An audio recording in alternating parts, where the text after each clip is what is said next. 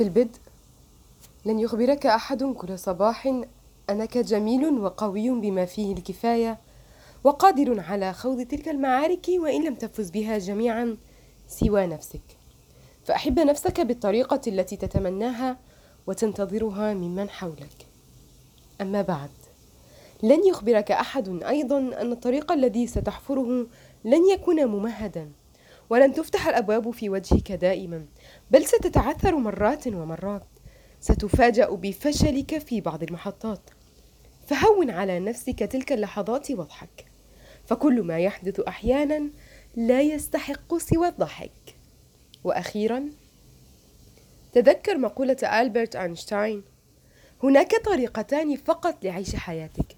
الأولى كما لو أن لا شيء أعجوبة والأخرى كما لو أن كل شيء أعجوبة.